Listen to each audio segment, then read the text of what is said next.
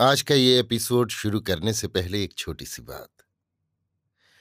क्या आप भी अपना पॉडकास्ट बनाने की सोच रहे हैं? तो एंकर ट्राई कीजिए। ये पॉडकास्ट बनाने का सबसे आसान तरीका है। नंबर एक, ये फ्री है। नंबर दो, इसमें कई सारे ऐसे टूल्स हैं जो आपको अपने फ़ोन और कंप्यूटर पर रिकॉर्ड और एडिट करने की फैसिलिटी देते हैं।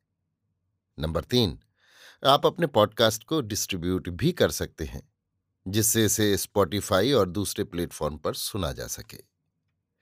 तो डाउनलोड कीजिए फ्री एंकर ऐप या विज़िट कीजिए एंकर डॉट एफ़ पर अपना पॉडकास्ट स्टार्ट करने के लिए। ये तो थी एक छोटी सी जानकारी, और अब शुरू करते हैं एपिसोड का सिलसिला। तो आज के एपिसोड में लीजिए सुनिए, सूर्यकांत त्रिपाठी निराला के लिखे उपन्यास। निरूपमा का भाग चौदह, मेरी, यानी समीर गोस्वामी की आवाज़ में। दूसरे दिन निरू ने कई मर्तबे कुमार के घर जाने की इच्छा की, पर उधर चलते पैर ही न उठे। सुरेश के मन में जो भाव पैदा हो गया है, उससे अधिक लज्जास्पद उसके लिए दूसरा नहीं। जाते हुए जैसी उसकी संपूर्ण शोभा चली जाएगी। जिसे लेकर बहन की तरह सर ऊँचा कर वो सुरेश के सामने खड़ी होती है। निरु अपनी शोभा न छोड़ सकी। वो उसी की रक्षा के सौरमंडल में तैयार हुई है। उसकी पहले शोभा है, फिर और कुछ। उसके साथ उसका अछेद्य संबंध है। भाई के जाने के लिए कहने में उसे साफ़ इनकार के तार बजते हुए सुन पड़े। उन्होंने जैसे उसकी इच्छा का विचार कर वैसा कहा हो। जो कुछ भी हो, निरू के दादा है। वो स्नेह में पली है स्नेह न तोड़ सकी। साथ ही मनुष्यता का भी विचार आया, कुमार की माँ क्या सोचेगी? उन पर जो बर्ताव गाँव वाले कर रहे हैं, वो किसी बुद्धिमती द्वारा समर्थन न पा सकेंगे। जमींदार के धर्म का पालन करते हुए उसके दादा ने एक प्रकार कुमार का सर्वस्व हर लिया है, जितने से वे उस गाँव के बाशिंदा रह सकते। पुनः उनके साथ, उनके जैसे सुधरे हुए विद्वान के साथ विद्याभाव का सहयोग नहीं किया। एक जमींदार होकर सामाजिक मामलों में उनका बाजू नहीं बचाया, बल्कि अपना ही स्वार्थ देखा है, जो वास्तव में निरूका है। अपने घर तथा समाज की आज्ञा और मर्यादा के अनुसार उसे भी एक प्रकार कुमार के कानपुर वाले मकानों के लिए यामिनी बाबू को कर्ज लेकर रुपया देना होगा। मामा छल करने पर भी छल नहीं कर सकते, और ये इतना सा अर्थ लेकर वो उसका कुछ बिगाड़ नहीं सकते।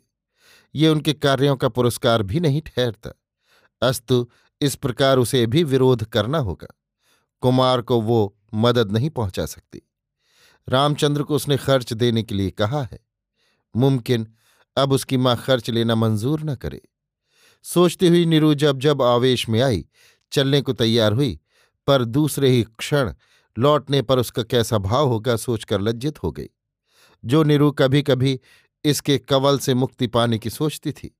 वो दूसरा खाली मकान देखकर भी न जा सकी। वो अपनी ही इच्छा से नहीं जा सकती। लजाकर, मुरझाकर, असभ्य व्यवहार के कारण मन में मर कर रह गई।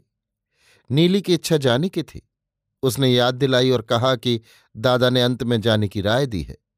पर नीरू ने कहा, जहाँ गाँव वाले नहीं जाते, वहाँ मेरा भी जाना ठीक नहीं। पहले मुझे मालूम नहीं था। इतना कहकर नीली को भी जाने के लिए ना कह सकी।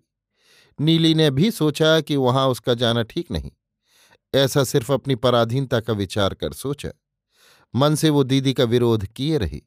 कारण, कुमार बाबू की माँ से ज़्यादा भली और स्नेह वाली महिला उस गाँव में कोई है, ये वो न मान सकी। उस रोज नीरू टहलने न निकली।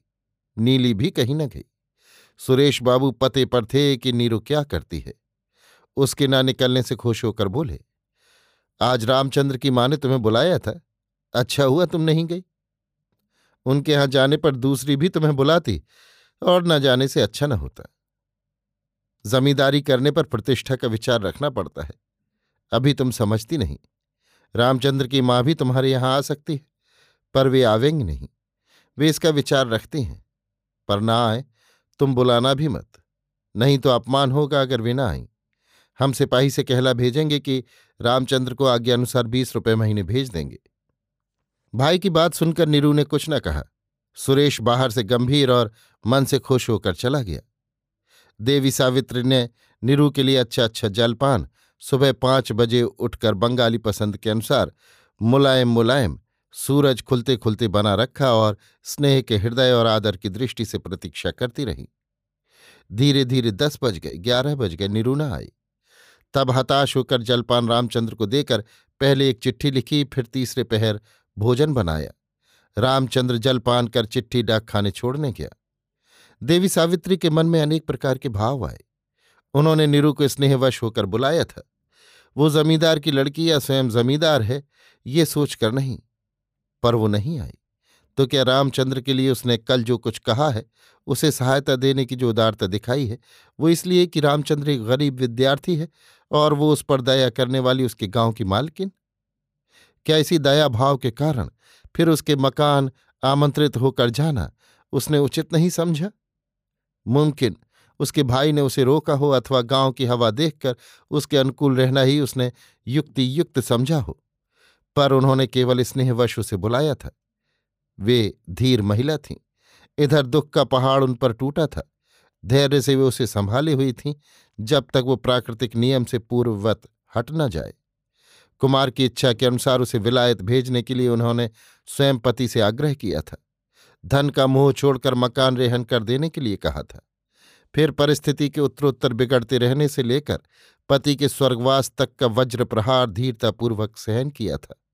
पुत्र की भविष्य आशा में गाँव वालों के भी असहलांछन नतमस्तक होकर धारण किए थे। वैसी दीनता में भी मलिकवा की माँ का भरण पोषण कर रही थी। कभी पानी नहीं भरा, पर ऐसे अपमान के साथ गाँव से बाहर जाकर पानी भर लाना भी उन्होंने स्वीकार किया। कुमार की इच्छा पूरी हुई, पर वो स्थितिशील नहीं हो रहा। इसका असह ताप भी उन्होंने शांत होकर धारण किया। रामचंद्र पर इस परिस्थिति का बुरा प्रभाव न पड़े। इसके लिए माँ की तरह उसे पहले ही स्नेह देती रही। उसे बराबर गाँव तथा देश की मनोवृत्ति की समुचित धारणा कराती रही। पर अब उनके लिए बर्दाश्त से बाहर हो गया। नीरू को उन्होंने बुद्धिमती सोचा था और उनकी स्थिति नीरू को मालूम होने पर नीरू शिक्षित बंगाली बालिका होकर भी उनके प्रति सहानुभूति न रखेगी, ये वे नहीं सोच सकें। यही उनके लिए बर्दाश्त से बाहर हुआ। इसी समय मलिकवा की माँ आई और कहा कि कल बिटिया बाग गई थी। उसका दुख सुनकर चली गई। कुछ न बोली।